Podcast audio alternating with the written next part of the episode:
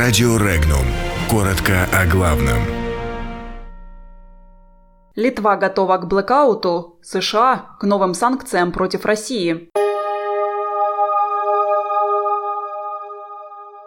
Москва поставит перед НАТО вопрос о нарушениях договора о ликвидации ракет средней и меньшей дальности американской стороной.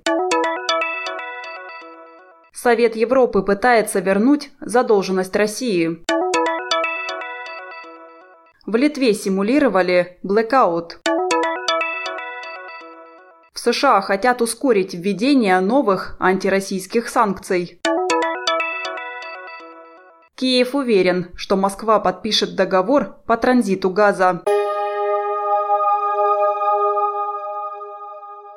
На заседании Совета Россия-НАТО российская сторона обязательно поднимет вопрос об американских ракетных системах, нарушающих требования договора о ликвидации ракет средней и меньшей дальности. По словам заместителя министра иностранных дел России Сергея Рябкова, этот вопрос поднимается в каждом контакте с соответствующими государствами. Оппозиции России натовцы прекрасно осведомлены. Задолженность России перед Советом Европы составляет около 60 миллионов евро. Это подтвердил пресс-секретарь генерального секретаря Совета Европы Даниэль Хольдген. Ранее министр иностранных дел Финляндии заявлял, что Хельсинки рассчитывает найти компромисс по возвращению Москвы к работе в Совете Европы, а также по выплате долга. Правительстве Литвы под руководством канцлера Альгердаса Станчайтиса прошел семинар учения о поведении чиновников во время кибератаки на электроэнергетическую систему Литвы с последующим выведением ее из строя. Основной целью учений является моделирование поведения профильного руководства в работе при полной энергетической изоляции страны.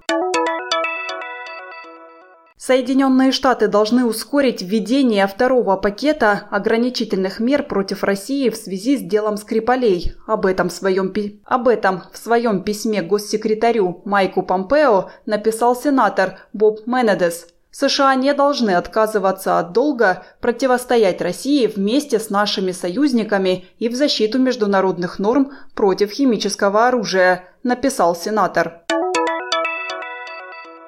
Обязательства России перед европейскими потребителями газа вынудят Москву пойти на подписание нового договора на транзит голубого топлива с Киевом. Об этом заявила заместитель министра энергетики и угольной промышленности Украины Наталья Бойко. По ее словам, одним из факторов, которые будут влиять на решение России о подписании нового контракта, является график строительства газопровода «Северный поток-2», который, по мнению Бойко, не будет достроен до января 2020 года, то есть до того времени, как окончится действующий транзитный договор.